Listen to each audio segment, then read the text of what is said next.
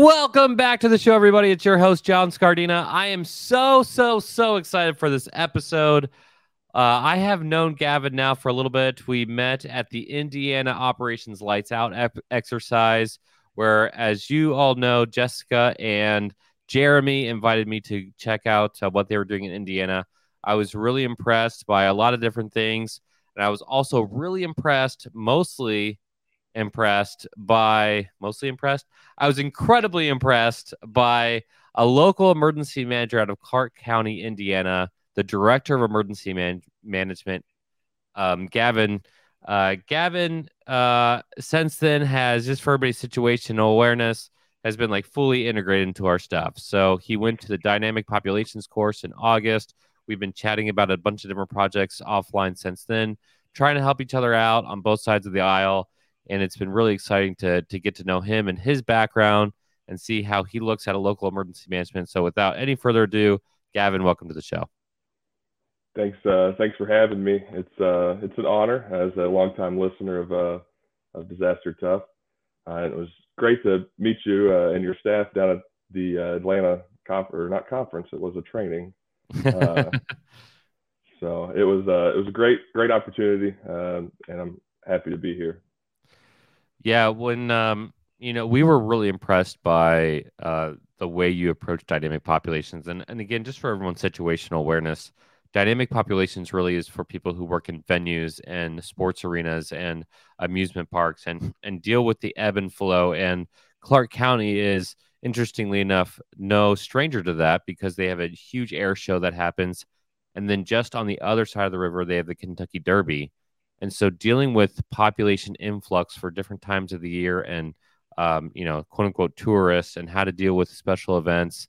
It was uh, great to have uh, have you out there at the dynamic populations uh, course to have your own perspective. So, with that in mind, uh, local emergency management is uh, really the ground truth of where emergency management is because every disaster is local. We say that that's where you see the real impacts and you have to be so integrated with your first responder counterparts in order to be effective.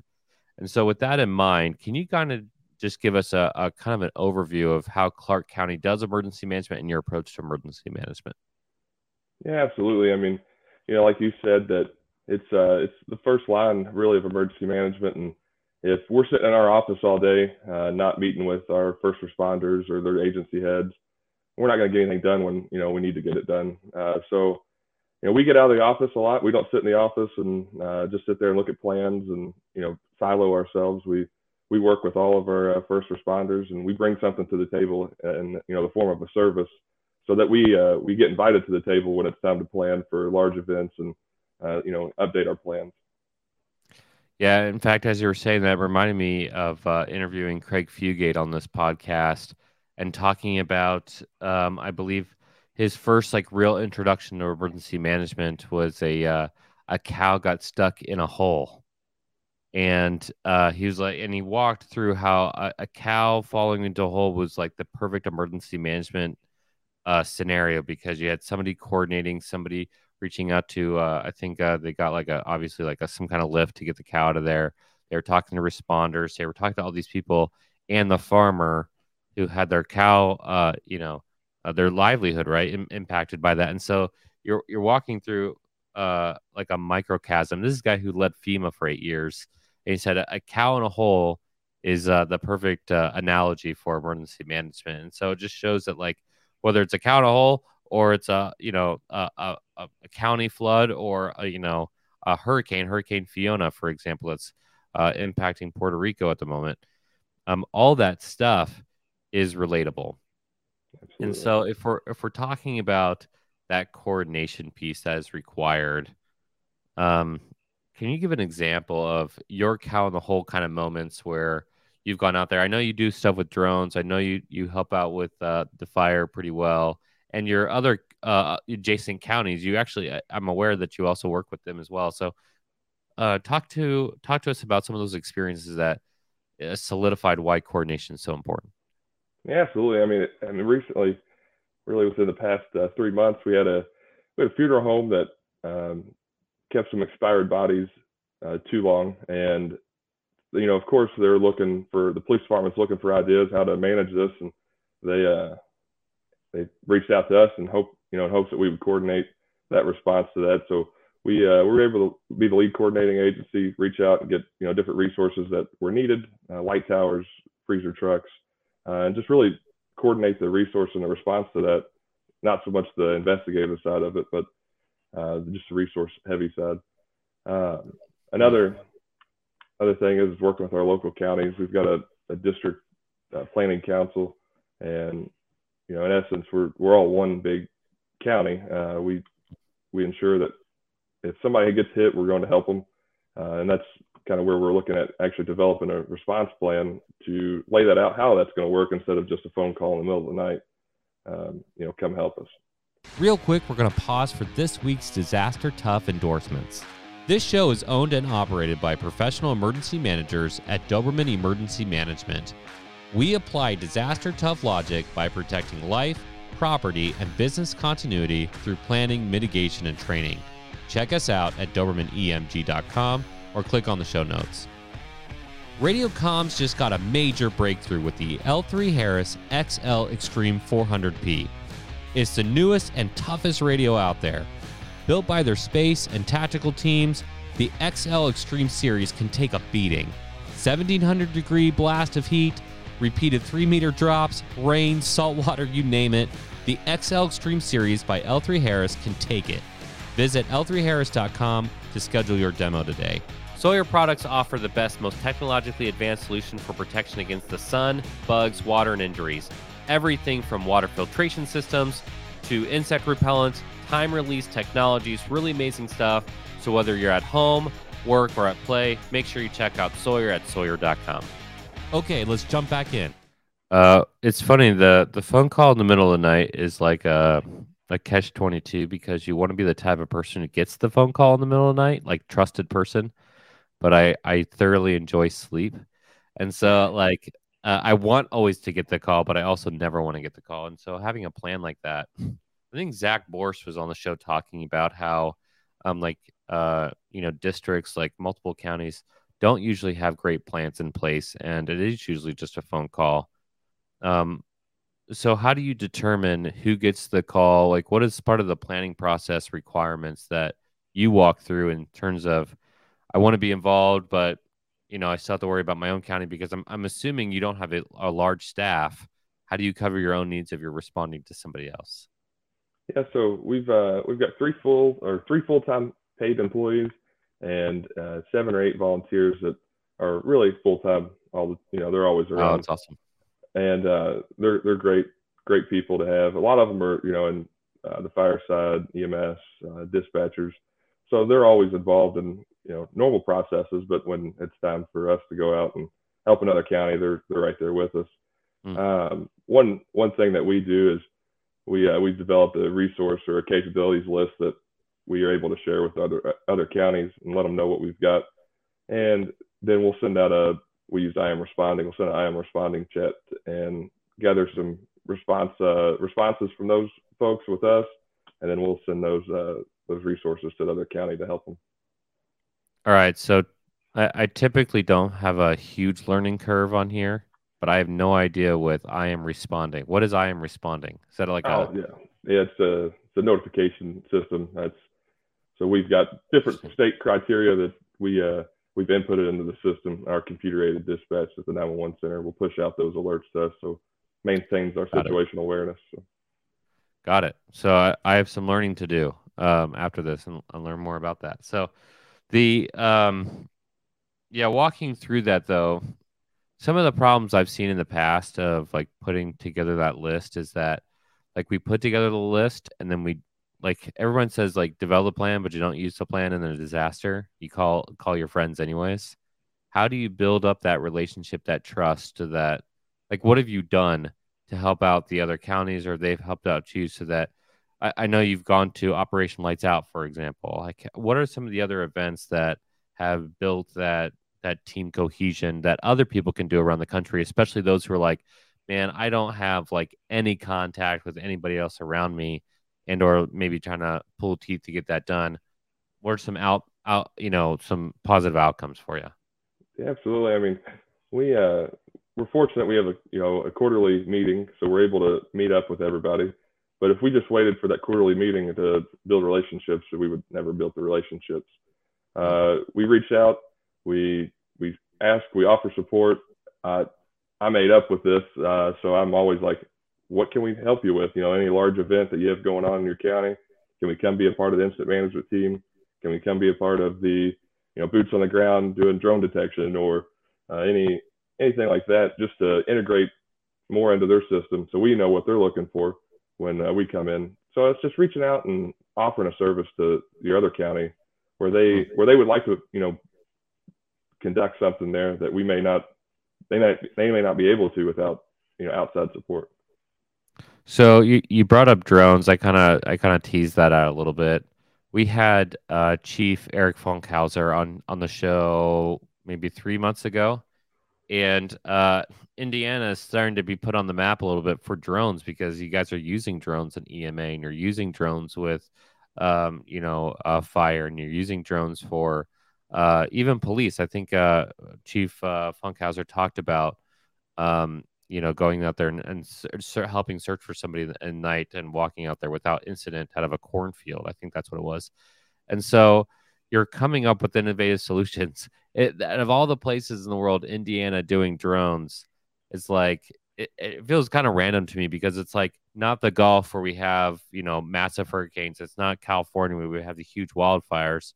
Indiana, but Indiana is leading in a lot of different ways in, in that, and it's truly impressive. Um, especially because uh, the the national attention is not usually there. So without the national attention, what are your like top hazards that you're constantly aware of that you're dealing with? I know you have the air show. That's a positive thing, but it's something to be aware of.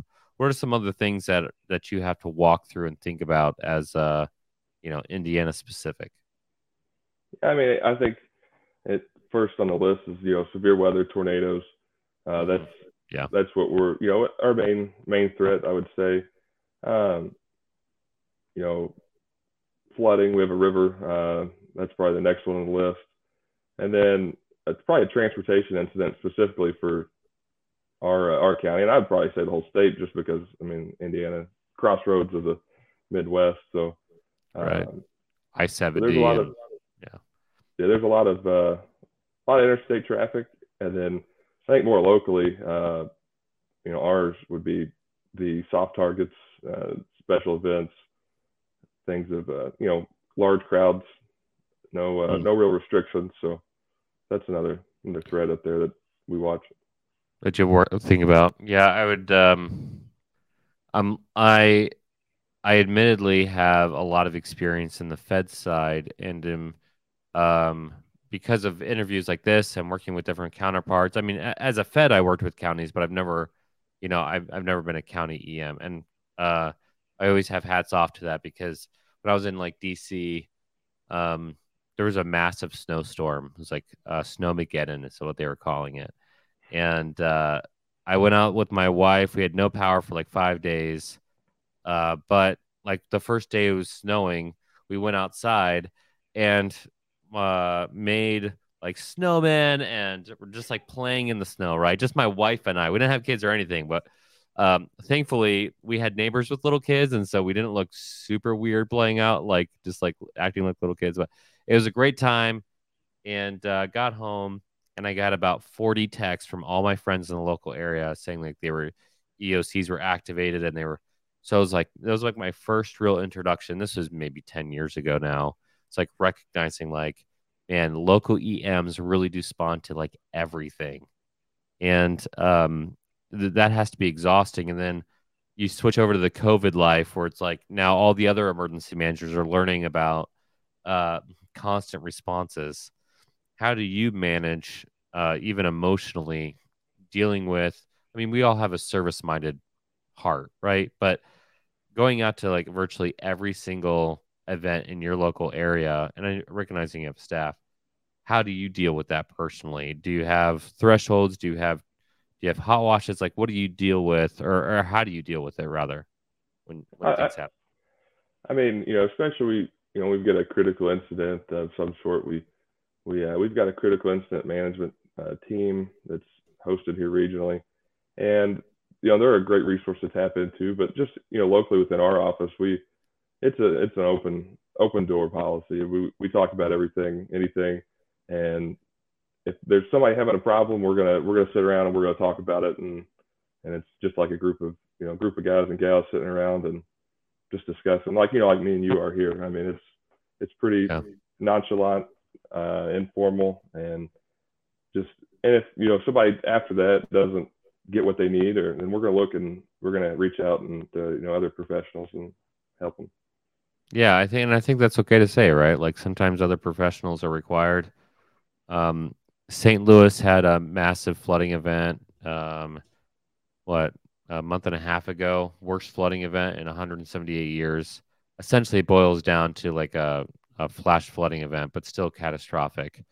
And uh, being in the St. Louis area, I was seriously hoping that uh, the hot washes would would include uh, like barbecue that's like my go-to of like getting overcoming problems.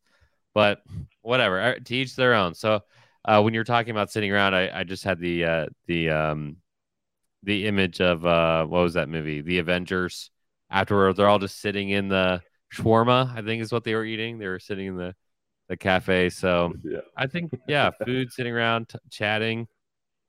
You know, one of the things that uh, you know, I'm a big fan of talking it out. And obviously, I have a podcast, so I'm a talker. But some things I don't want to talk about, and it's so much easier to to not have to talk about it because the the other person in the room has been there. I have a friend like that. His name is Patrick McGinn. He's been on the on the podcast a few times. At every disaster that he responds to or that I respond to, we get on the phone, we chat, we hang out, and there's a lot that we don't talk about, and um, that's kind of nice too uh, but right. just knowing that you know your buddy's there uh, to support. So, um, yeah, there's always a call out, especially for National Preparedness Month, and we're talking about readiness. One of the things to be ready for is to recognize that disasters are unique and they're strange, and especially when you're up close and personal. Like I said, I was always on the Fed side, but I've worked with local counterparts, and when you see things up close and personal, uh, you know, I I think it's okay to to say like um, what I call it, mental first aid is part of the recovery process, even for a responder. Yeah, absolutely. So, um, in terms of that regard, uh, you also have a first responder background, right? Did you were uh, you were a firefighter before you became an emergency manager? Is that right? Yeah, I worked uh, for a township fire department. We ran uh, EMS and mm. you know fire department, fire uh, apparatus, and we. Uh, so I started out there, and they have a great great job. All of our guys here do it. I've got a couple firemen on our on our group of people here. They've all said they're going to listen to it and burn it on CDs and, and share it with everyone. So, That's uh, awesome. But no, it, that it, that coordination piece is different, right? I mean, it's right. it is a the the mental game is definitely different on uh, uh, one versus the other for sure. Yeah. yeah. So, uh, you got in you got into this field though so I, at Operation Lights Out, you're telling me. So you got you became the emergency manager at what 24 was it? At 24. 24. I was so impressed when I heard that. I was um I was thinking uh 24 what was I doing and I was I'm too embarrassed to say it on the podcast but um it shows that you're motivated and um again going back to the firefighter thing uh I wouldn't want to do. I, am not a firefighter, and uh, luckily I have uh, known a lot of men like you, men and women uh, who are fighter fighters, who were and who are, and been integrated with USAR. And uh, I'm sure, as, as you agree, like the utmost respect for what they have to do, and yet uh, I think emergency managers can help them out a lot. Absolutely. And there's there's a lot that we can take off their plate that they so that they can do their job more effectively. And I, I wonder I wonder if the field doesn't really recognize that, which is really funny because a lot of emergency managers come from fire and EMS backgrounds, and then they're like they step away, and um, excuse me, and and that's been a that's been an issue, right? So, right, how do we how do we bridge that gap? I mean, you're bridging that gap right now. You're twenty, you're, you were twenty four, you're several years into the job Uh, you're still working with firefighters. Why do you think that emergency managers, especially with that fire EMS first responder background, don't integrate well with re- their their former colleagues? And how do we how do we start bridging that, that gap now in the field? Yeah, I think I mean that's a that's a pretty complex uh, issue, but I think one thing that I've recognized here is that uh, we as emergency managers don't really know our role and we don't like to stay in our lane. Uh, so one thing I quickly did was I'm no longer a firefighter or EMT, so I'm not. That's not my issue. I'm I'm there to support the fire and EMS and police departments. So uh, learning and adapting to that that change of responsibility is is a, probably the hardest part of it. Uh, one thing that helped us was COVID, uh, or helped me was COVID. It really pushed us away from that tactical level to the real high level uh, of the response. But I, I mean, I just I think that a lot of people they they still want to be tactical, hands-on, um, and that's that's not us anymore. I mean, we we still have ways to be tactical and hands-on with damage assessments, uh, you know, drone response, uh, and we could be really good at those tactical level operations. But we still like to get stuck on firefighting, uh, medical care, and instead of supporting those at a larger level. Mm. The uh, it is a complex issue, right? I mean, and the tactical stuff is the cool stuff. Right. I've had several emergency managers on here talking about how emergency managers, uh, by trade, have to be okay not getting the credit for it. And um, I, I, still think that we can give, as emergency managers, we can give credit to other emergency managers, and that's one way we can kind of boost the morale. But uh, ultimately, like here's a here's an ex- easy example. I when my my undergrad, I wanted to get an internship, and obviously young, was inexperienced, didn't know a lot. But I thought, hey, Red Cross, I always see them in disasters. They always have these cool videos out. Um, I thought I would be like mucking out homes. I thought I'd be like in response. And uh, I went there and I said, hey, uh, you know, like an internship. And he says, yeah, sure. And like for the, next three, four, four months, I was doing paperwork and I was learning a whole lot. And I kept on having like this like feeling of like, man, like I thought, I thought we were the like the humanitarian responders, right? That right. that side of the house. But but the more I learned and appreciated, um, when fire would call for a fire house, like a house was on fire, um, we would get called out, and our job was to take care of the people once that was all taken care of. So the hotels, the the feeding mission, all that stuff. And I I learned to to love the job because I got to help out people, and that's how I was quote unquote tactical. But right. it is a it is a mindset. It must be even more difficult from having that tactical background, um, and quote unquote that j- adrenaline rush to something a little more, you know, it's adrenaline, but in a very different way, right? Right. Um, gosh, you could talk yeah. about that for probably forever. Oh, yeah. Um, yep. yeah, I mean, that was most I, I Indiana response. I, yep. Oh, oh, oh. oh. Yeah. Um, no, oh. I could sit here. I could sit here and talk about it all day long. I, I mean, the first love was tactics uh, and hands-on. So, uh, but now I have a, a weird obsession now to try to find ways to support support them with their hands-on. Uh, you know, grants, different plans, different you know, incident management software, trying to make their lives easier. That's that's really all I set out every day is, is like I think of something. How can I how can I make the fire guys, the police guys, the EMS guys, how can I make their lives better uh, when they're responding to something? So uh, you said it was a weird uh, obsession. I'm gonna I'm gonna uh, update that to saying you want to become uh, or or re, uh, remain a professional like and what, what I, I really mean that in a, in the greatest sense because there's people who are in the profession who are not professional. And uh, that requires so much time and effort and passion and motivation and uh, gosh especially with emergency manager emergency management writing grants and everything that's required all the all the stuff that requires you just to be all in all the time in order to help out somebody else and um, it is some of the most difficult aspects of the job and yet some of the most rewarding when you get to that level and you're you're able to integrate with everybody that you're uh, connecting with, and and it translates to other things too, like USAR, right? I have a I have an amazing sponsor, L3 Harris, to do radios for us. When I went and worked out with uh, worked with our USAR teams, I called them up and said, "They don't have radios. Can you donate some radios?" And they said yes. And that was like the most emergency management moment of my life because I wanted to help out somebody else and uh, I couldn't personally do it, but I knew of another resource that could that I was connected to. And, you know, fast forward four or five times now, they get do- radios donated to them every training that they do. It's a good PR thing for L3 Harris, sure. But L3 Harris didn't know about them and they didn't know about L3 Harris. And so, um, you know, it translated even to my into my job now, uh, even right. though it's uh, kind of outside the scope. So having that service minded mentality is huge. Um, so let's yeah. talk about next steps then, because we have a few minutes left here.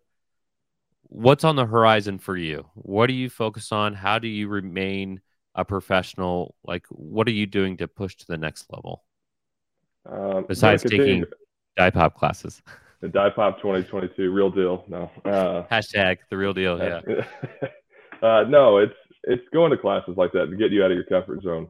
Uh, I walked into the DIPOP class and there sits Pete Gaynor, um, which was super intimidating. Uh, did John puts me in the same group as him, and so spend the whole week with uh, Pete, and uh, you kind of get out of your comfort zone, and you know when you start start saying uh, saying things and he's not correcting you, I guess you feel kind of good about yourself. And uh, so, no, I mean, it's just, it's real. You got to keep going to these classes. And uh, if you learned something three years ago, there's a great chance that it's not the same anymore and you need to go back through it.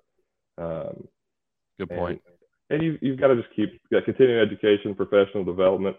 Um, right now, I, I just feel that us as emergency managers, we want to be taken seriously, and uh, but we don't have any professional you know requirements to continue going through classes. Uh, one thing that I would like to see change is uh, the, EMPG grant. We were required to take I think four independent study classes a year, and that's that's it. I mean, I could I could take those in 30 minutes, but we've we've got to just be we've got to do better, and we've got to you know grow the field and bring more professional uh, you know development uh, requirements to the field. I'm acutely aware that uh, I'm acutely aware of all options for training, and I'm acutely aware that there's no standardization option in our field. There are several um, social clubs, and there are several nice to haves, and there's several cool things, but there's truly no standardization in the field. And it comes from uh, having a million different uh, definitions, which we can clean up, which I've been trying to clean up. Emergency management is the strategic coordination of emergency services, right? Uh, we've been trying to to attack this on the podcast. You mentioned Pete Gaynor. Pete Gaynor has brought it up. Uh, Brock Long brought it up. Craig Fugate brought it up. Heads of FEMA on this podcast, all recognizing the lack of standardization. And so you're in good company, Gavin, um, if you say that uh, if you say that yourself. But we've also had other uh, other perspectives. Okay, you're you're a county emergency manager. You mentioned it. We've had hospital emergency managers on here. We've had uh, private sector, public sector. We've had people from NATO. We've had the DoD. We've had kind of everybody across the board, and we'll, we'll keep identifying great leaders to bring on the podcast. And almost at almost all of them um, have uh, brought it up in one way or the other that we need to hit the next phase in our field. I argue that the emergency management response for dynamic populations course and the emergency response technologies course and the EOC course that we're developing at the readiness lab. These courses are next level so f- the first time we're really getting to like next level training but that's only a precursor of something greater to come. And what's greater to come is standardization. And um, that's really what we're working on. That's like the secret sauce uh, or the the the secret uh, behind the door thing that we're trying to work on is we have to attack this problem of when you call an emergency manager, you don't know what you're getting. Right. You don't know if you're getting somebody great like Gavin or you're getting somebody terrible like John, right? And so, how do you deal with that? And and how do you address it? And that's that's uh, obviously rhetorical for the field, but we need to create metrics of everybody across the board, not just independent study, but everybody should require to take a DIPOP class. For example, I would love that. Um, but there should be a generalist. A basic foundation of all emergency managers should have a baseline foundation of understanding. And I'm saying that more than ICS 100 through 800, a little bit more uh, work to, to create a, a true foundation. Right. And then there should be specializations from there. And um, case in point, Zach Borst again brought him up a couple times. He talked about having an intelligence analyst and an EOC. My argument is that GISers people who do GIS can be the the analysts. And his immediate response was, "But John, GISers are not trained in intelligence for emergency management." And he was 100% correct. Right. The only reason why I, you know, stood out eh, more or less is that I had done emergency management for you know several several years before that and then got into GIS and so I knew what ops wanted I knew what planning wanted and we were able to do some, you know, future stuff, predictive analysis. But, right. you know, we can do better as a field. So, gosh, you're going to, yeah, I could talk about that for again forever, but oh, great I, call I out. Yeah. So, um, next step for the field is standardization through the readiness lab. And great call out there. Um, Clark County, what you want to make one last pitch for Clark County, what you guys are doing there. Uh, if you want to shout out to some of your firefighter buddies, um, here's your opportunity. Yeah, you know, we've got a great group of people here. Uh, our deputy director, uh, Brian Jones, uh, logistics coordinator Andrew Conlin. They're uh, they're great great people. They uh, they're, they're part of the the real deal of our county, and they they help us build relationships and they keep us going.